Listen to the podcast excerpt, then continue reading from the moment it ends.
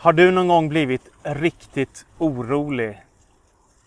Har du känt att benen slås undan för dig och alla dina omständigheter känns helt hopplösa?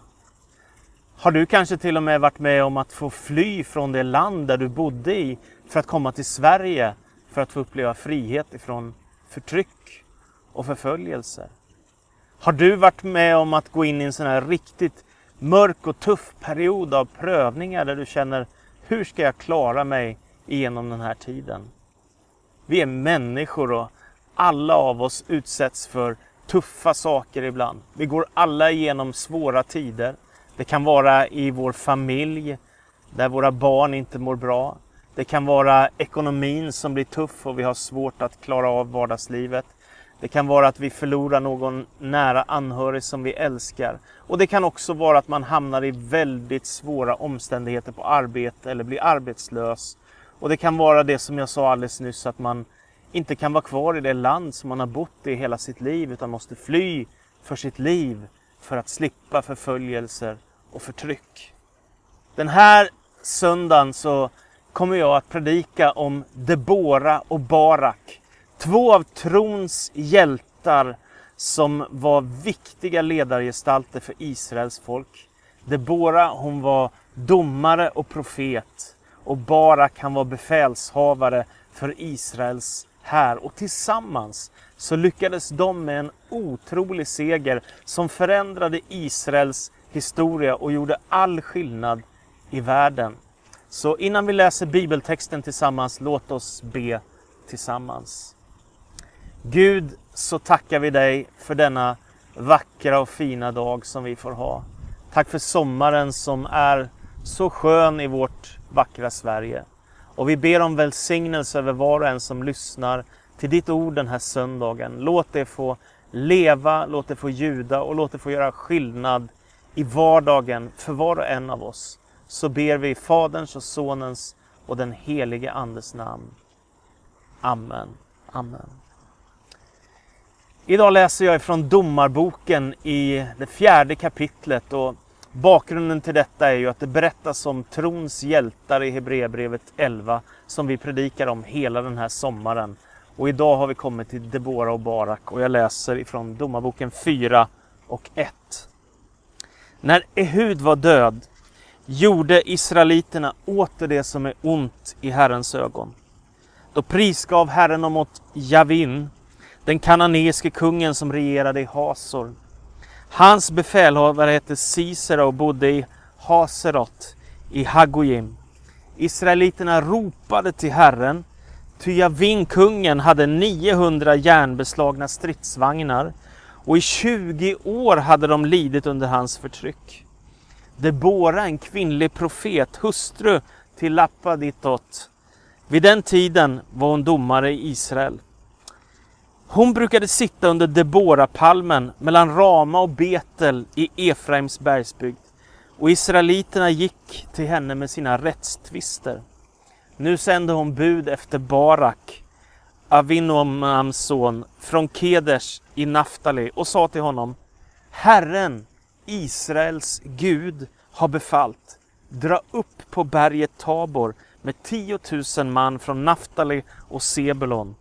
Jag vill få Sisare, Javins befälhavare, att dra ut emot dig med stridsvagnar och trupper vid Kishonbäcken. Han kommer att vara i ditt våld.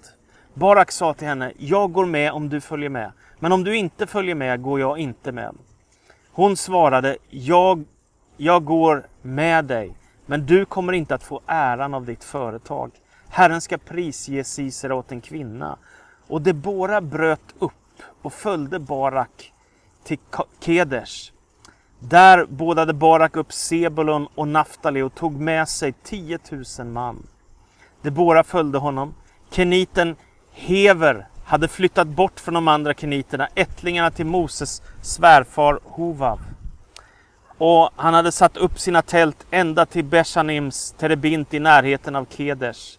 När Sisera fick veta att Barak, Avonoems son, hade marscherat upp på Tarbor samlade han alla sina stridsvagnar, 900 järnbeslagna vagnar och allt folk och förde dem fram till Hasoret, till Hagoim vid Kishonbäcken.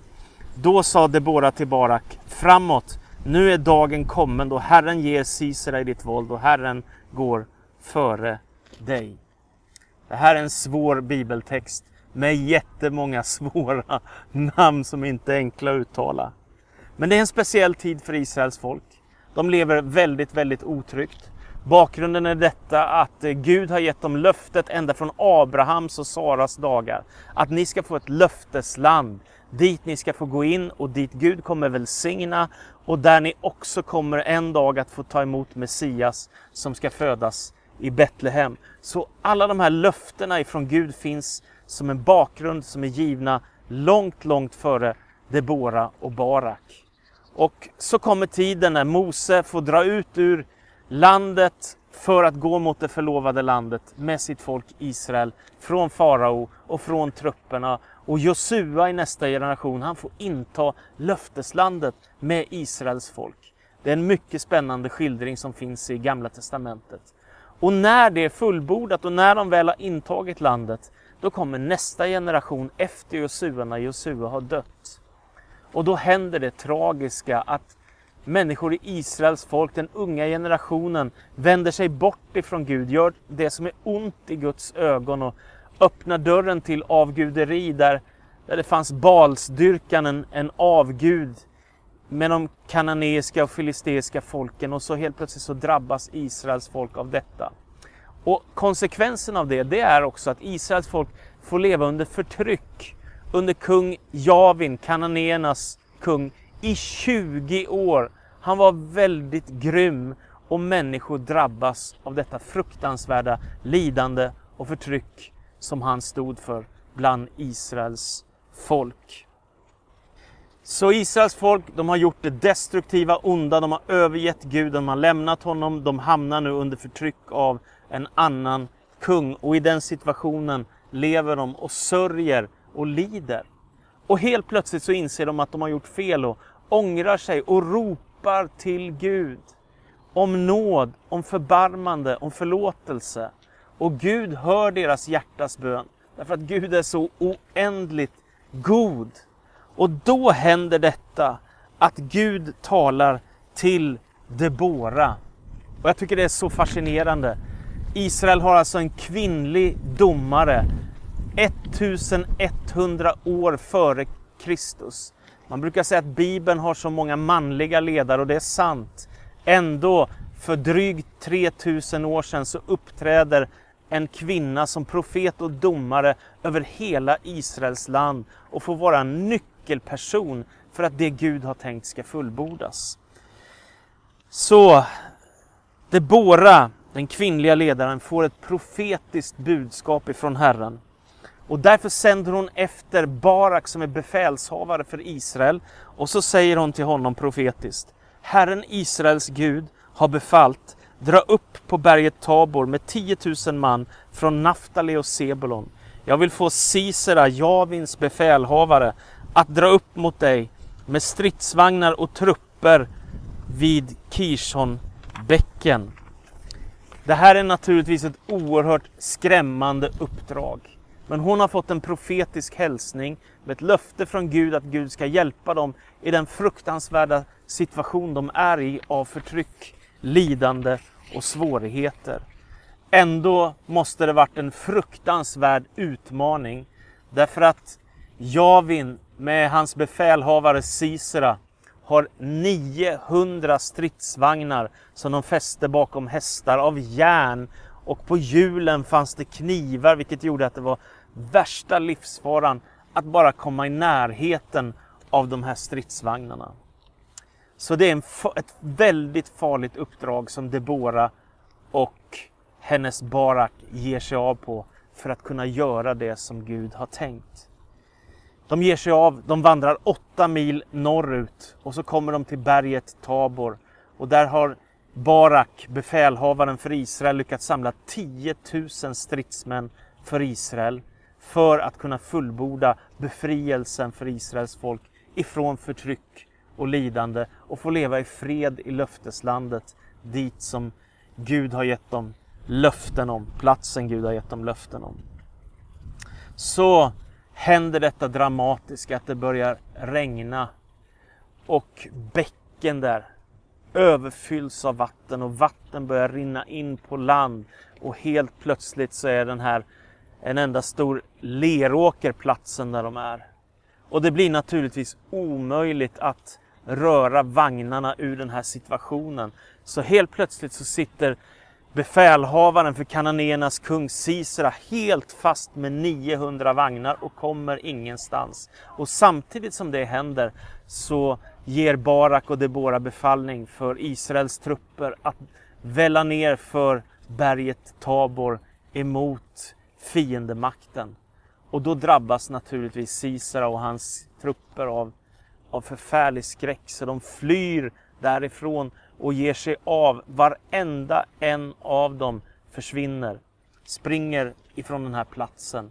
Och det slutar med ett svidande nederlag för kananéerna i den här striden som är mellan Israel och det kananeiska folket. Och på det sättet så befrias Israels folk ut ur förtrycket och tack vare den här segern som de vinner vid Taborgs berg i en strid så blir de befriade och kan leva i 40 år i fred som Guds folk i sin nation Israel som Gud har gett dem löften om. Man kan fundera på varför finns sådana här berättelser i Bibeln? Så oerhört dramatiska och krigiska. Och det kan man ju verkligen tänka på också. Hur kan trons hjältar vara sådana som Barak till exempel? Som är en befälhavare för Israels här och hans medarbetare Debora. Hur kan det komma sig? Ja, men det har naturligtvis med att göra att det här är en helt avgörande stund. Gud ska sända Messias, Jesus Kristus till Israel. De måste få ha sitt land för att han ska kunna komma och fullborda löftena att födas i Betlehem. Och nu är en avgörande händelse i Israels historia för att de ska få fred. I Sverige tänker vi nog så här att, att krig är väldigt destruktivt och det är helt rätt. Eh, och vi har levt i fred, tack och lov, i 200 år i vårt land. Det är ju något att tacka Gud för. Men många av dem som tillhör vår församling, vi har över 20 olika nationaliteter i Pingstkyrkan i Karlstad. De har flytt ifrån strider, krig, svårigheter, förföljelser, förtryck, elände och lidande, flyktingläger, olika typer av svårigheter.